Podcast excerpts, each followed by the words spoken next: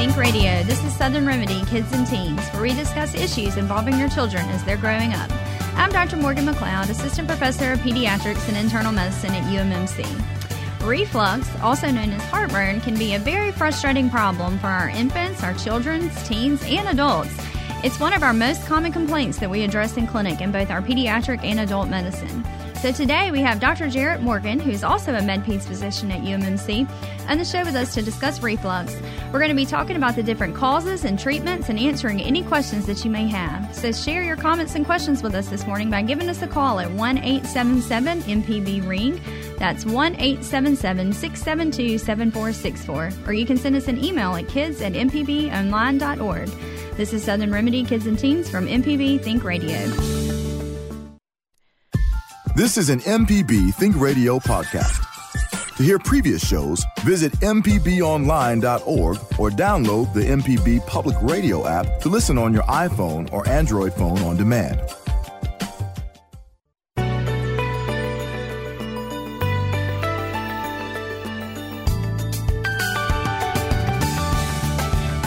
Southern Remedy Kids and Teens on MPB Think Radio. I'm Dr. Morgan McLeod, Assistant Professor of Pediatrics and Internal Medicine at UMMC. Reflux, also known as heartburn, can be a frustrating problem for our infants, children, teens, and adults.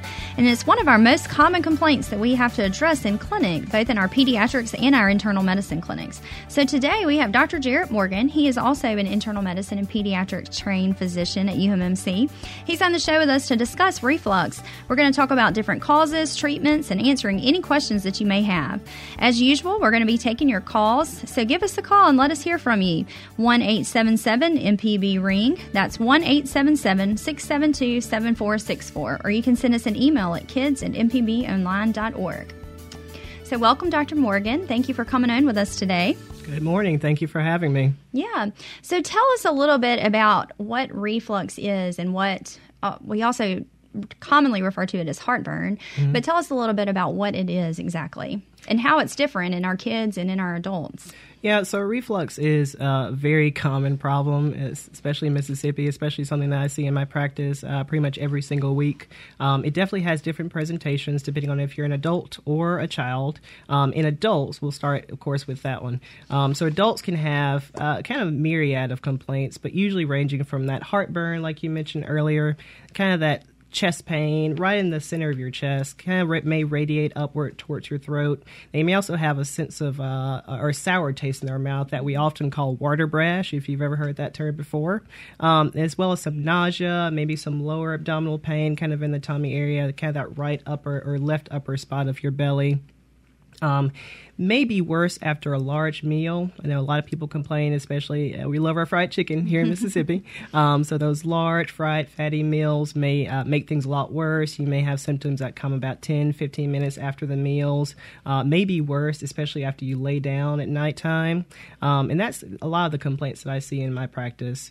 Um, now in kids, we can have uh, kind of a, a different uh, set of symptoms. Obviously, children, infants uh, can't really tell us a lot about what's going on because it can't really talk. Um, but you'll hear us mention um, different things about like spit up and reflux. So, um, under the heading of what we call gastroesophageal reflux or GER, um, you can hear us talk about spit up. So, a lot of babies have spit up. In fact, spit up can be very, very common. Um, most kids will have a little element of spit up, usually starting about like two to three weeks after birth. Um, may extend anywhere up until like four or five uh, months uh, after birth. Um, some can have quite long time. Um, usually, it's the fact that they're just going about their way, cooing, playing with their parents, and all of a sudden they have a light flow of, of food or formula from their mouth. Um, usually, they don't p- appear in any distress, but they can. I will talk about that a little bit later on. Um, but usually, it's a small amount, small to moderate amount of the formula that, that they've been taking. Um, uh, I guess we'll get into some red flag symptoms a little bit later on. I guess do you want to talk about some red flag symptoms right now, or kind of save that for a little bit later, maybe? Yeah, we'll talk about that in just mm-hmm. a little bit. Yeah. So yeah, so you, we're talking about reflux today. We've got Dr. Jarrett Morgan on with us, and we'd love to hear any questions or comments that you may have. Give us a call at one eight seven seven MPB ring. That's one eight seven seven six seven two seven four six four. So yeah, so reflux it's it's very irritating and it can be a very concerning. I know pretty much everybody out there, I'm sure, has experienced it at some point. And mm-hmm. heartburn, it can be um, it can be a very scary feeling if you've never had it before. Mm-hmm. Um, but like he said, it doesn't necessarily. It's not always pain. It can be that sour taste. It can be just nausea. In kids, it's probably going to be spit up and fussiness, um, which can be a little bit harder to detect sometimes if, mm-hmm. unless they're just spitting up everywhere. So tell us, because it's a little bit different, like why it happens in kids kids and why it happens in adults. Why do we see it so much in our babies? Because I usually tell parents, you know, at, at our visits, all babies are going to spit up at some point. Some mm-hmm. just spit up more than others. Exactly. Um, so babies are obviously they're growing. Uh, every part of their body is growing. Not everything is quite to the same degree as it is in adults, obviously. Um, so and there's a muscle uh, going from the food tube down to the stomach that acts kind of as the gateway uh, between food and the stomach, or between the stomach and the rest of the digestive tract, the upper part of the digestive tract. And that muscle can be pretty darn weak um, in in babies. Just like all their muscles muscles are weak. Exactly. Um, and it could depend on like position or amount of feed that we're kind of get into a little bit later on. But that muscle can't always hold things in the stomach, so mm-hmm. it, it just becomes uh, a part that just sets it off and reflux or the formula just refluxes back up. Um, so that's what makes it pretty common. Mm-hmm. Yes, yes. So pretty much every baby is going to do it at some point. Mm-hmm. Unfortunately, some just do it more than others. Exactly. And it can be definitely a problem for parents, very distressing problem for parents. It can, yes. I know. I I tell parents sometimes, you know, all babies are going to do it. Just bring some extra clothes. exactly. Make sure you have some burp cloths. Unfortunately, but it can be such a frustrating thing to deal with as a parent. Mm-hmm. So, like you were talking earlier, there are some warning signs. You know, we we said all babies spit up, but sometimes it can be you know, certain things that we need to look out for and when you need to talk to your doctor about it and when you need to intervene. So, what are some of those kind of red flag symptoms, like you talked about, warning signs for parents that they need to talk to their doctor about. Exactly. So, uh, like I mentioned, for usually the, the happy spitters, as we like to call them, they may have just a little light flow of formula that comes out. They're going about their way, cooing, playful. But sometimes, uh, obviously, you're refluxing stomach content, so you're refluxing acid along with everything. Uh, sometimes that can be very painful for the baby. So, some of the more red flag symptoms of the more severe reflux can be things like refusal to feed. So if the baby's just not taking the formula that they were, not taking adequate amounts, that's definitely a red flag. Um, oftentimes, when I see babies in my clinic, I usually um, show parents their growth chart. Um, so this is really the growth chart is really just a comparison um, uh, to a certain growth rate that we know that babies should have according to their length, weight, and head circumference. So if their if their growth pattern is off, if they're not quite tracking well, is the way we put it, with regards to length or weight, that's a red flag. So again, refusal to feed, poor weight gain. Sometimes when they're feeding and they reflux, they may arch their back. They may have um, uh, even a color change. If they're really in pain and bearing down, they seem to be in pain, obviously, to the parents, that's another red flag also with regard to the content of the um, of the reflux itself. Um, if there is any type of blood or greenish type material in it, that's kind of a red flag as well. And there are some conditions which I guess we'll kind of mention a little bit later on um, that also need to be um, evaluated a little bit more emergently. Uh, so some those are some of the more red flag symptoms that pediatricians need to see their baby, need to see the child a little bit more readily in those cases. Yes, exactly. We're talking today about reflux in infants and in adults. So give us a call and let us know any questions that you may have or share some comments about your experiences with reflux. Call us at 1 877 MPB Ring. That's 1 877 672 7464. So, like you were saying, it sh- it should look milky. Mm-hmm. A lot of times, parents will say too, like it smells sour. Mm-hmm. Well, it, I mean, it it is. It's sour milk, you know. So it's going to have an odor to it. So you know, not necessarily that sour smell is not really anything in particular. Um, but it should look milky. And like he said, it shouldn't be green, it shouldn't be brown, it shouldn't have blood in it. Um, so, all of those would be reasons to seek care and get checked out, especially if you're having a color change in the formula. You need to go to the ER. That's one thing that um, we don't need to delay. Because that could mean that there's something going on inside, you know, inside their gut and not necessarily just reflux. In particular, what we would be concerned about is an obstruction mm-hmm. or when the formula can't pass. And so that is definitely something that we want to make sure that we get checked out emergently. Um, another thing that we were i would like to talk about you know most of the time when they reflux it's just a little bit of spit up you know mm. now sometimes even kids healthy kids with reflux it can be pretty forceful spitting mm-hmm. up yeah. um, and if you've had some kids and grandkids out there i'm sure at some point you've seen a child that has pretty forceful spit up mm-hmm. but if it is what we call projectile or shooting across the room essentially you know it can kind of go out their mouth and hit the floor you know if you're holding them in their lap in your lap it may bypass like your legs and hit the floor. And that's you know more forceful spit up. But if it is projecting and going a couple of feet that usually can mean something else is going on.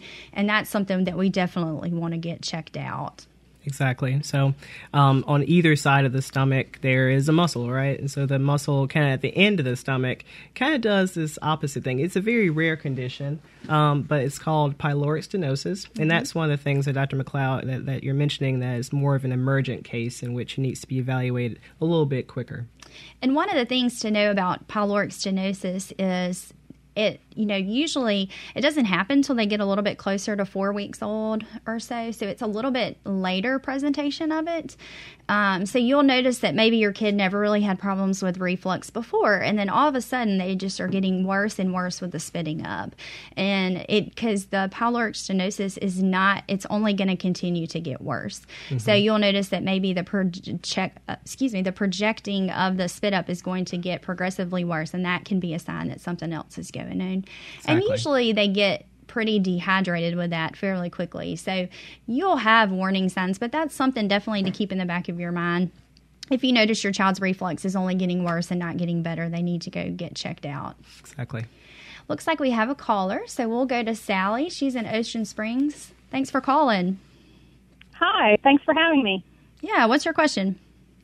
Um, I have a baby with reflux. She's five months old. She is gaining weight. Um, typically, she is not projectile vomiting, but um, for quite a, a long time, maybe since like two months, three months, she drools excessively. It smells um, kind of like vinegar sometimes, and she will spit up well after she's eaten, and it's like a clear with some white bits in it. Mm-hmm. Um, and you know everything Google says says that that's reflux, um, and I'm wondering um, if she's gaining typically, if she's good, and what are some of the more natural uh, ways to deal with reflux um, rather than putting her on a prescription?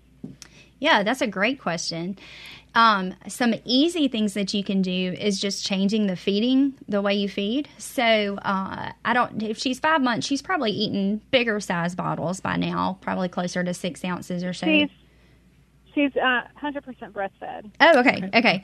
So breastfeeding is a little bit trickier because you can't really, you know, you're not looking at a specific amount. Um, so it's not you know in our formula fed babies we can try to help them decrease the amount of formula that they're taking or change up the size of their bottles and how often they feed. So breastfed is a little bit trickier um, when it comes to that but it's still definitely possible. So one thing that i would say is take frequent breaks. So if you slow the baby down when they're eating and let that milk have a little bit longer time to pass through their stomach so and and you know try to pause them. It's hard to say for sure exactly how long. It depends on how long the baby feeds. But if you can say the baby feeds 15, 20 minutes, maybe every three to five minutes, take them off the breast and burp them um, it's uh, our, re- our reflux babies tend to be ones that aren't very good at burping, so you kind of have to help them mm-hmm. along with that. So making them take breaks to burp is one thing you can do. Um, keeping them upright for at least 30 minutes after they eat, which can sometimes be hard to do, but try not to jostle them around and move them around too much and actually keep them propped up um, is another thing that you can do. Some, uh, you know, the breast milk itself really has so much good stuff in it when it comes to probiotics and the different enzymes and things like that. So the biggest things to do for breast milk is, um, like I said, just pause with the feedings, keeping them upright, make sure they're burping really well. Those are some of the best things that you can do. Is one more question? Is the the clear um, the clear spit up with some specks of milk in it, is that an indication of anything? Like that, you know, since it, you know, can happen up to like 45 minutes, an hour after she ate? Yes, no, I think you're exactly right. I think it is reflux. Yeah, it can definitely just look milky, clearish stuff. When we worry is if it gets darker, actually. So if it's clearer and milky, that's okay. The darker and, stuff is the one that worries us. And then drooling, is that also a indication? Excessive drooling. It can be. The other thing okay. is she's right about the age where she could start be teething, teething. now too. Okay. So okay. um, it, it's probably a combination of both. Okay. Thank y'all so much for your time. Yeah. Thank, thank you for you. your call. Bye. We're talking today about reflux and heartburn um, from kids all the way to adults. It's a very common issue that we see all the time in clinics. So we'd love to hear any questions or comments that you may have. Give us a call at 1 877 MPB Ring. That's 1 877 672 7464. Or you can send us an email at kids at mpbonline.org. And we'll be back after the break.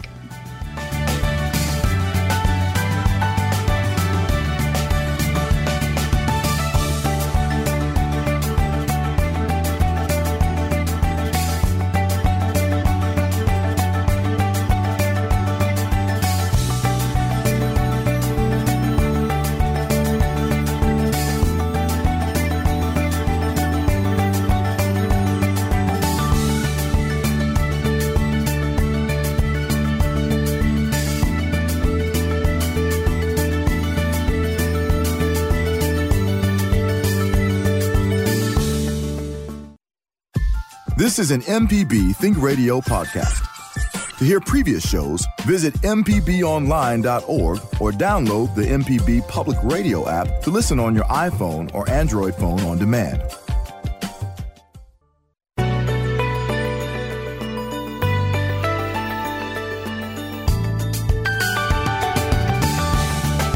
This is Southern Remedy Kids and Teens on MPB Think Radio. I'm Dr. Morgan McLeod, Assistant Professor of Pediatrics and Internal Medicine at UMMC. Today we're talking about reflux or heartburn, which can be a problem for all ages. We see it in our babies, we see it in our kids, we see it in our adults. It is a very common complaint that we see in clinics. So that's what we're talking about today. We've got Dr. Jarrett Morgan on with us. He is an internal medicine and pediatrics doctor as well at UMMC. Uh, we'd love to hear any questions or comments that you may have, so give us a call at 1 877 MPB Ring. That's 1 877 672 7464. So, to kind of piggyback on what that last caller was asking, um, you know, some different tips that we can do to help with the reflux because we definitely don't want to start kids on medications if we do not have to. And most of the time, we don't have to start medicines um, if we can just do a few different changes with our feeds. Um, sometimes you don't even have to really change formula. Most of the time, you can just help treat reflux just by a few little interventions with feeding. So, one of the most common things that we see is overfeeding, which our last caller, and we definitely advocate breastfeeding. But um, for our formula fed, it's a little bit easier to kind of guesstimate how much they're actually getting because we have uh, we see the amount in the bottles. With breastfeeding, it can be a little bit trickier. Um, so the overfeeding sometimes can be a little bit harder. Uh, but for our formula fed babies, it's easy for us to see. So we do have a few little tricks we can do for the overfeeding. One of the things I always like to tell parents is baby stomachs are really small. They're not much bigger than the size of their hand. So when you think about putting, especially once they get up to, you know, six to eight ounce bottles, if they're two months old, that's probably too much for them. If you've ever seen a two month old's little bitty hand and try to think about putting six to eight ounces in that stomach. So, just a few of the tricks that we can do is trying to help per- move that milk along from the stomach and on into the intestines and the um, digestive system. So, pausing with feeding, that's what we were talking about earlier. That's really helpful because it lets that have time for it to pass How much? Tell us a little bit about because that's a question I feel like when I talk to parents about that, they always say, "Well, how much should they be eating?" So tell us a little bit about how much kids should be eating at the different ages. Yeah, um, so it can be uh, very difficult for parents to to really tell how hungry is their baby because obviously kids can't talk. They cry and they cry a lot. And usually uh, parents take that um, to mean they're hungry when oftentimes it's not just that. Oftentimes they may want to be cuddled or they may want to be swaddled or they may actually have to be changed have the diaper changed. Um, but oftentimes for us, uh, crying a crying baby is kind of like a late sign of hunger. Um, just to before I get into like how much a, a child should be eating at a certain age, um, kind of want to discuss a little bit of the hunger cues that parents should be aware of with their with their children or with their infants. Um, so some of the the more common things that babies will do is uh, what's called the rooting movement, especially if they're breastfed. Um, they oftentimes will move their jaw or move their mouth, kind of uh, instinctual, instinctively to kind of search for the breast. Um, they'll lick their lips. Um, kind of pretty common one that I see a lot of times in my clinic um, is they they'll put their fist in their mouth mm-hmm. as if they're saying, "Please give me a bottle." Um, they'll still stick their tongue out. Um, but kind of for us, fussiness or crying maybe can be a late sign for hunger.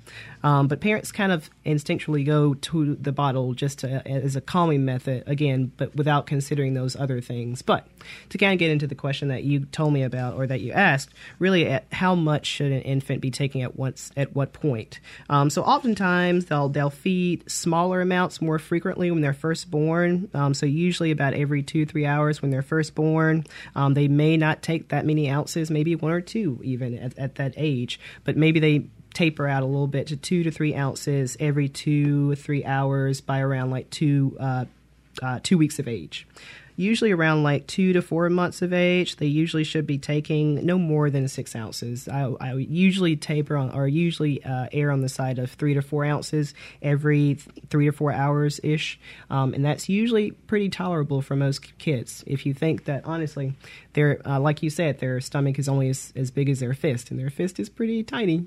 at two, at four months of age or at two months of age even. So um, you really have to be cautious because increasing that pressure in your tummy in the stomach, that muscle is weak as as you guys will remember. Um, so any increase in pressure increases the risk that things are going to reflux back.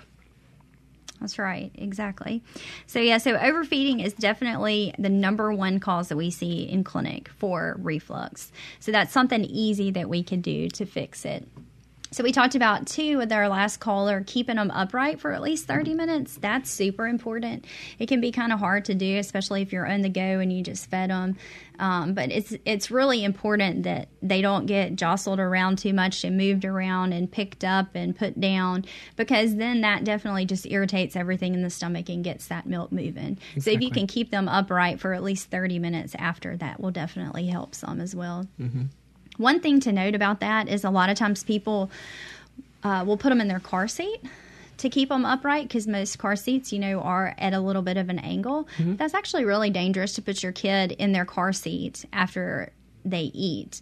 And the reason being, well, to, to be keeping them upright. And the reason being is, especially little bitty babies. Now, as they get older, maybe not as much, but you know, little babies don't have very good head control. Exactly. And they're they're sitting in that seat where they're secured in, and their head will drop. And if they start spitting up too much, they're definitely at an increased risk for aspirating that spit up that they have with that positioning with their head that way. So that's definitely something you know we want to keep them upright, but make sure that they're in a safe place keeping them upright. The car seat is not the most ideal, especially for our little bitty babies that we have. So, what's an, one thing that I get asked a lot about in clinic when we're treating reflux is, well, can I just put some cereal in their food? Mm-hmm. Can I put some cereal in their bottle? What are what are our thoughts on that with putting cereal in the bottle? Well, so I, I typically don't um, uh, suggest that to my patients. Uh, one thing that people always ask me about is rice versus oatmeal. So I'll, I'll just start by there, uh, of course. Um, with regard to rice cereal, I would definitely say never. Um, a lot of studies have come out in the past couple years just about the high levels of what's called arsenic, kind of a pretty toxic um, heavy metal um, that can lead to a lot of downstream effects, uh, increase their risk of even cancer later on in life, um, affect their nervous system and brain development, and which parents obviously you don't want to do. So obviously, I would never advocate for rice cereal. But what about oatmeal? So a lot of sites say oatmeal may be okay. Google may say oatmeal cereal is okay.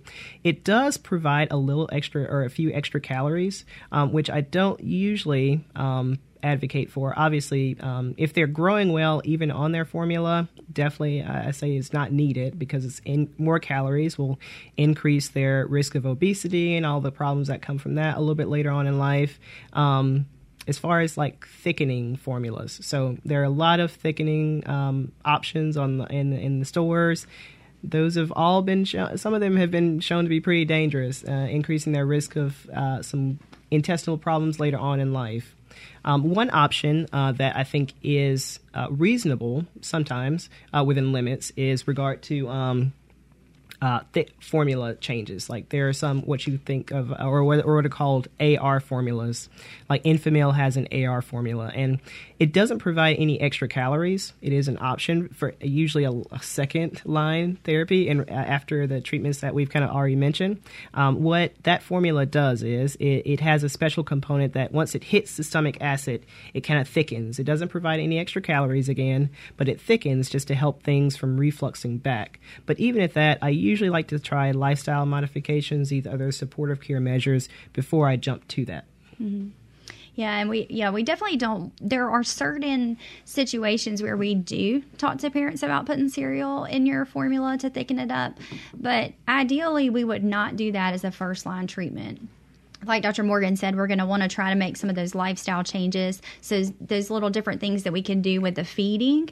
And then we can consider maybe changing a formula to one of those ones, like he said, the Enfamil AR and the Similac Spit Up are probably the two most common ones that we use. Um, and the AR stands for anti reflux, so it's kind of easy to remember. Um, but yeah, those are the two formulas that we use probably the most commonly once we switch if we're worried about the trying to get the formula a little bit thicker when it hits the stomach. But just in general, putting cereal in the bottles, we don't recommend that. Um, it does not make them sleep longer. It does not make them fuller. Uh, um, I know a lot of people think that out there, but there's really no proof. That's just kind of an anecdotal thing that people do. Um, but sometimes there are situations, and if that is the case, that you need to thicken up your formula with a cereal, you really need to be directed by a doctor to do that. So you need to be talking to your pediatrician, possibly even a GI doctor or a gastrointestinal doctor who specializes in the treatment of reflux. So, I would not put any kind of cereal in your baby's bottle unless you have talked to your doctor about it. There are some tricks that we can do to help with that, but we need, like I said, we need to make sure that you talk to your doctor about that. We're talking today about reflux and heartburn, a very common problem that we see in our kids and our teens and our adults. And so we'd love to hear any questions or comments that you may have. Give us a call at 1 877 MPB Ring. That's 1 877 672 7464. Or you can send us an email at kids at mpbonline.org. And we'll be back after the break.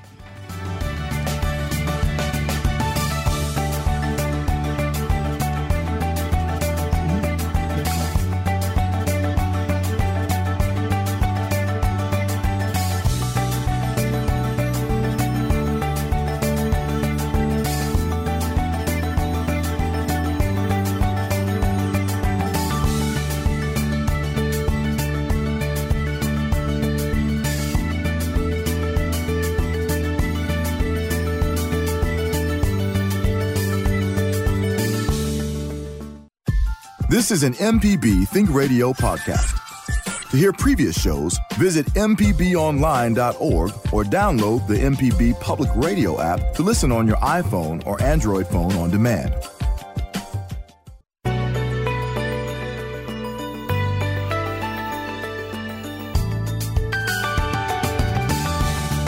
This is Southern Remedy Kids and Teens and MPB Think Radio. I'm Dr. Morgan McLeod, Assistant Professor of Pediatrics and Internal Medicine at UMMC. Today we're talking about reflux and heartburn and the different symptoms that you have with it and why you have it and what we can do to help prevent it and treat it. We've got Dr. Jarrett Morgan in with us. He is also a med peds physician at UMMC.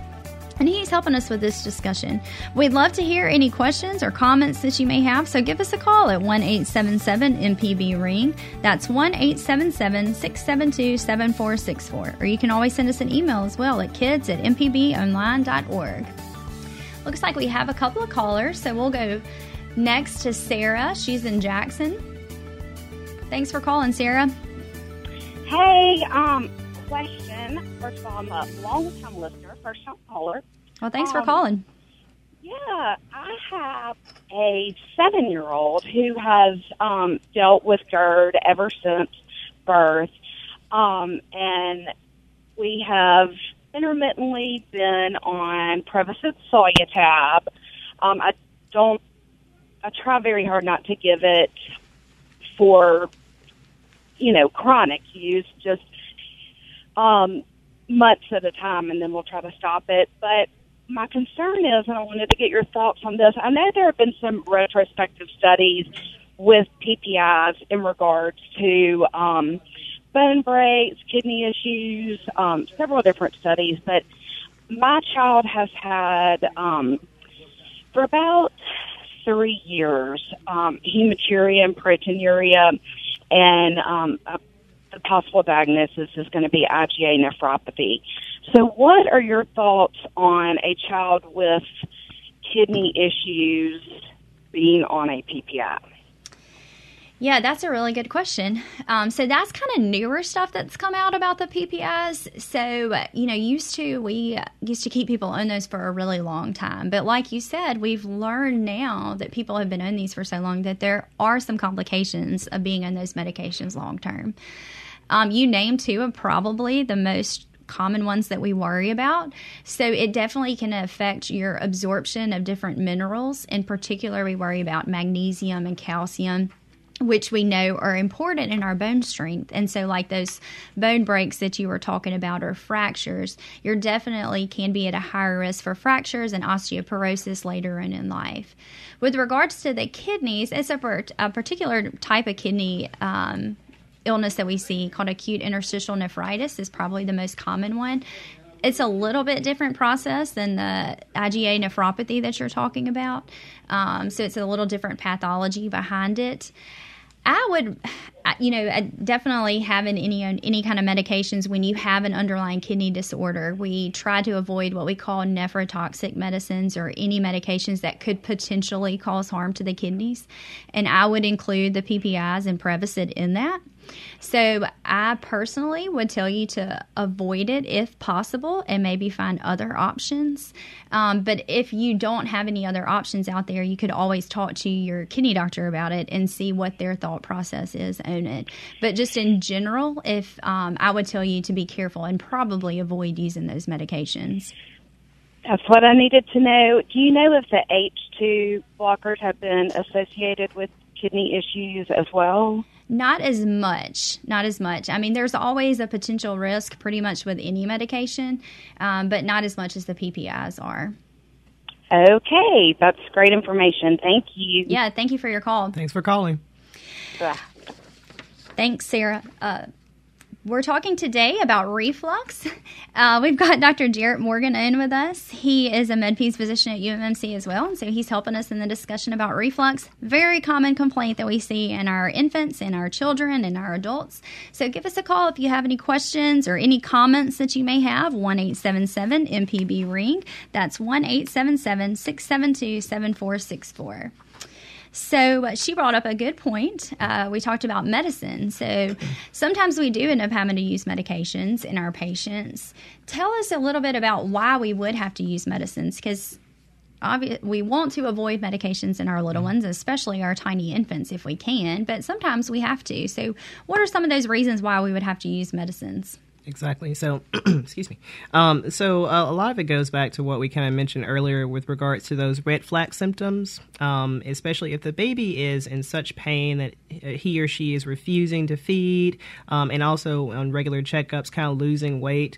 We've tried these lifestyle modifications. We've tried these like reflux precautions, kind of like we mentioned, like smaller, more frequent feedings. We've tried holding the baby up, um, still having quite a bit of spit up, still in pain, still not gaining weight. Then we're kind of uh, kind of forced to, to try some medications, which, like we mentioned, we try to avoid as much as we can. But again, sometimes we have to use them. So generally, the the two big classes of medicines that we kind of consider are kind of like what Sarah mentioned. These H2 blockers, which are like antihistamine, uh, uh, is what it stands for. Like Zantac is pretty much the more the most common one that I've used in my practice.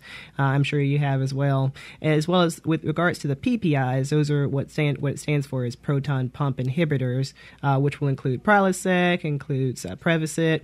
Those are the um, um, the, again, the two biggest classes that we use.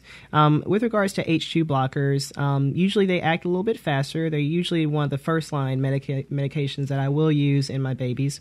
Um, uh, usually very well tolerated as well. And it, what it does, it it really just helps to decrease the acid production. So acid is really, of course, what causes the pain, right? So if the baby is refluxing, has this acid shoot into his uh, the food to the esophagus, he or she is going to be in pain. So it doesn't necessarily decrease the reflux at all. What it does, it just helps stop the pain um, and helps give them enough time to where they that muscle that's the the muscle going to the stomach can build up strength and like eventually get to a point where it doesn't allow food to go back through. Um, same thing with the PPIs, the Previs or the Prevacid, the Prilosec. Those are medicines that also affect those acid producing pumps hence the name PPIs. um, but again, like Sarah mentioned, like Dr. McLeod was just discussing, those medications can have long term effects, um, particularly the, the PPIs. So they, they can have a lot of effects that have been associated with it, not necessarily have known to cause it, but have been associated with um, decreasing absorption of certain minerals, uh, magnesium, also certain vitamins like B12. Um, in older kids, has been associated with things like hip fractures, um, diarrhea. Um, actually, can has been associated with heartburn as well, which is kind of counterintuitive. Um, so again, we try to lean more towards these lifestyle modifications first. But again, in select populations, yeah, we have to use medications. That's right. Yeah.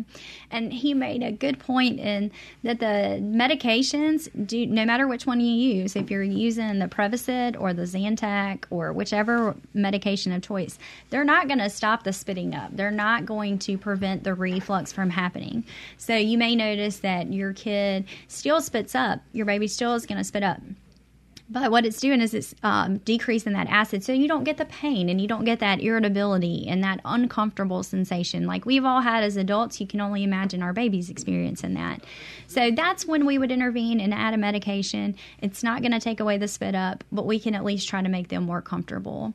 So that's why we probably use it a little more commonly in our older kids and mm-hmm. our adults the medications um, because the reason they're coming in for reflux is because of pain and irritation and it's not because they're just spitting up everywhere. It's more the pain. So that's why we kind of jump to medicines a little bit more. Um, like our last caller we were talking about we do try to give a limited time frame on that usually about eight weeks.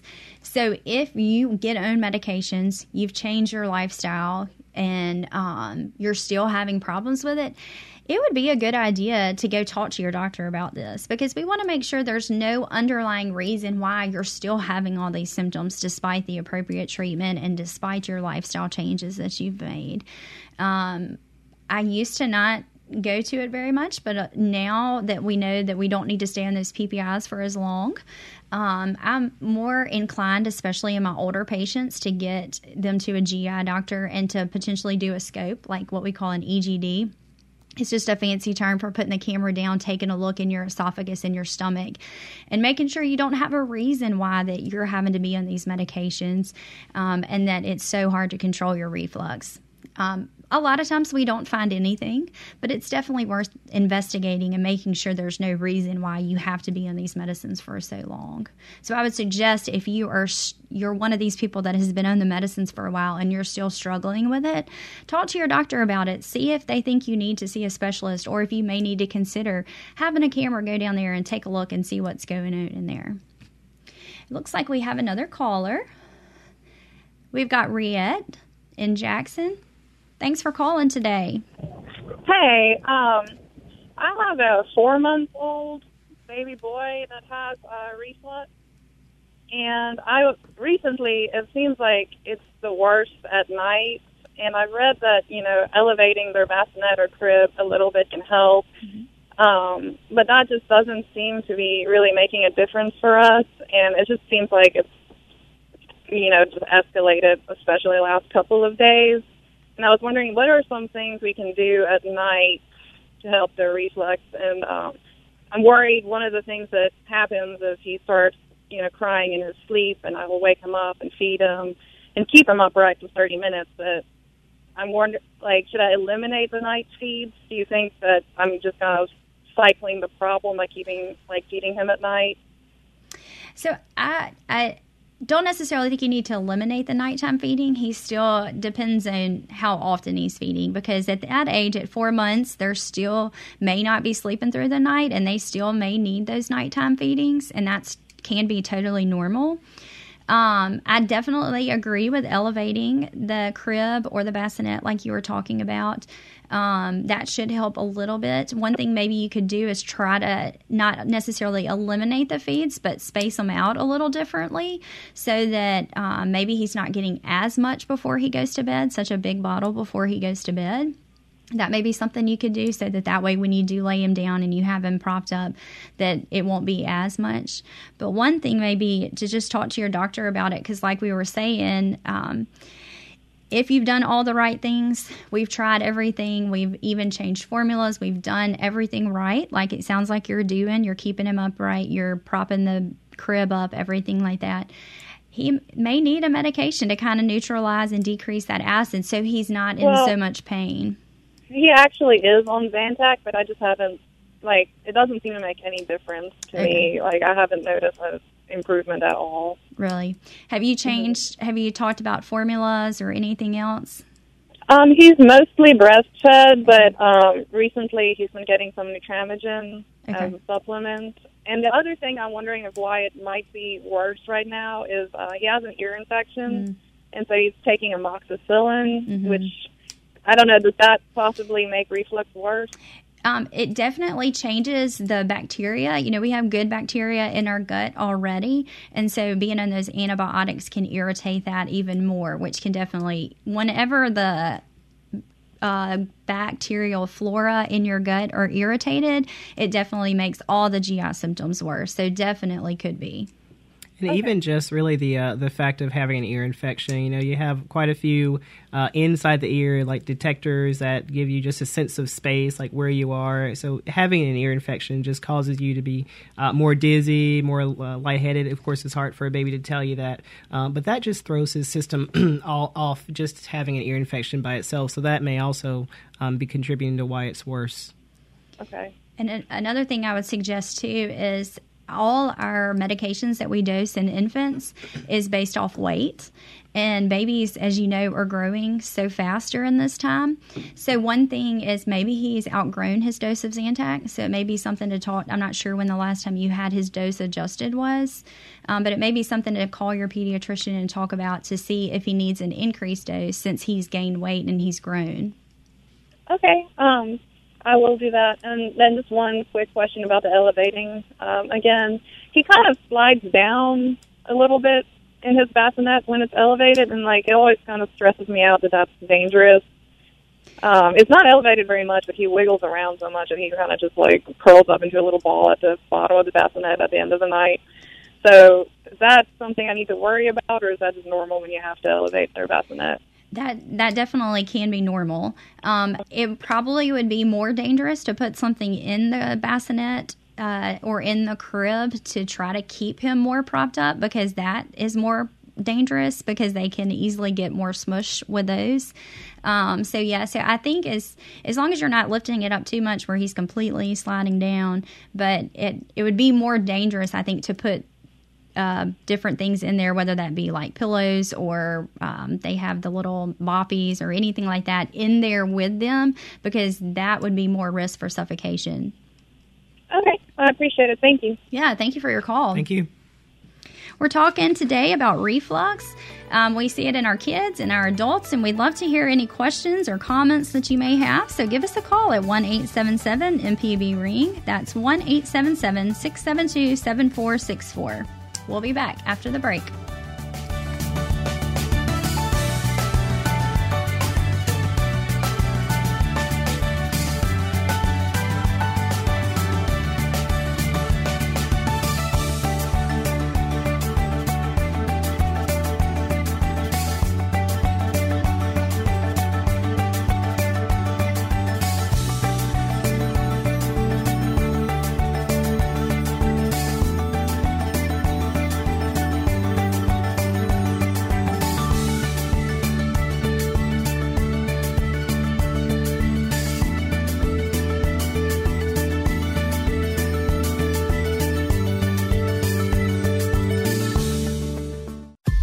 This is an MPB Think Radio podcast. To hear previous shows, visit MPBOnline.org or download the MPB Public Radio app to listen on your iPhone or Android phone on demand.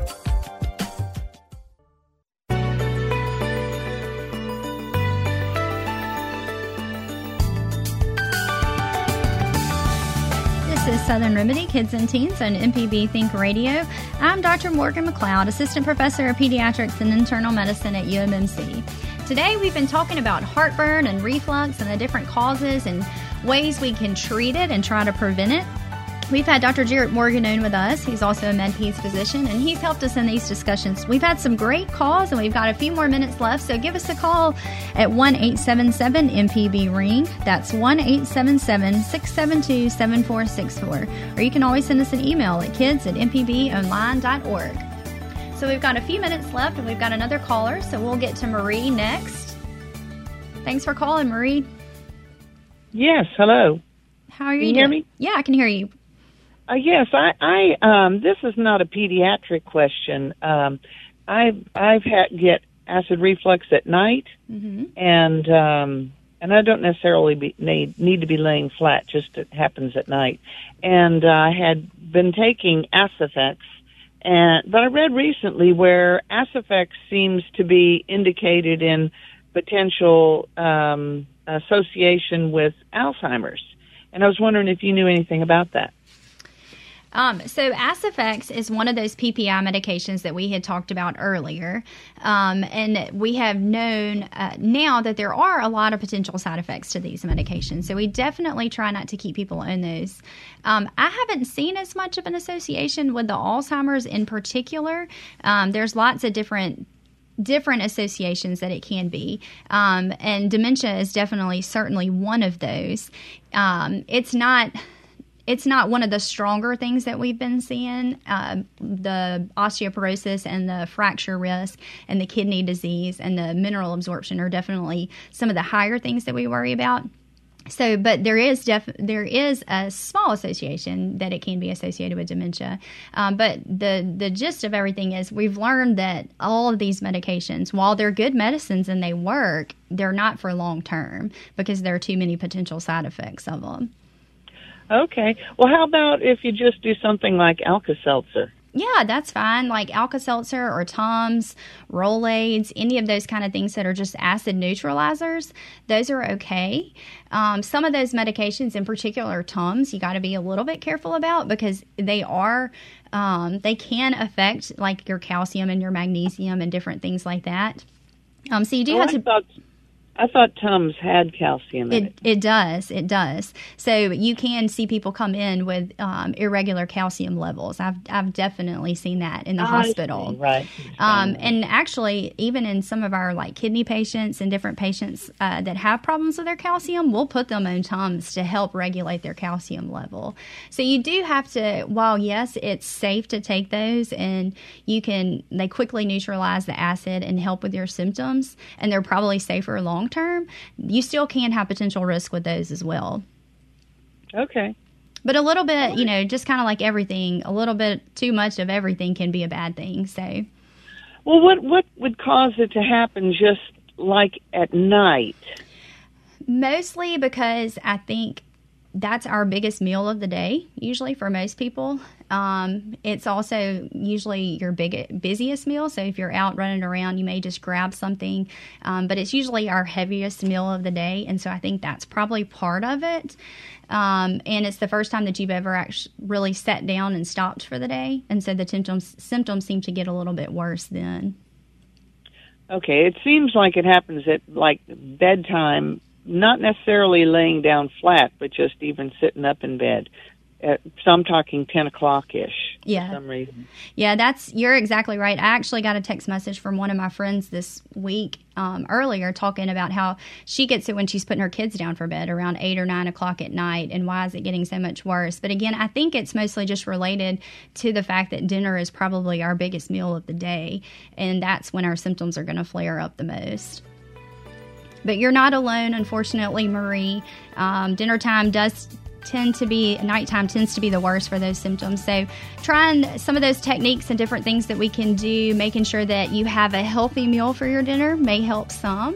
Um, but if you're still having symptoms despite being on medicines, definitely talk to your doctor about that. Thank you so much, Dr. Morgan, for being on with us today. We appreciate your help in our discussions about reflux. Uh, this has been Southern Remedy Kids and Teens. It's a production of Mississippi Public Broadcasting and Think Radio and is funded in part by a grant from the University of Mississippi Medical Center and generous support from listeners like you. Today's show was engineered by Jay White. I'm Dr. Morgan McLeod. Join us next Thursday at 11 for Southern Remedy Kids and Teens. And stay tuned for NPR's Here and Now coming up next on MPB Think Radio.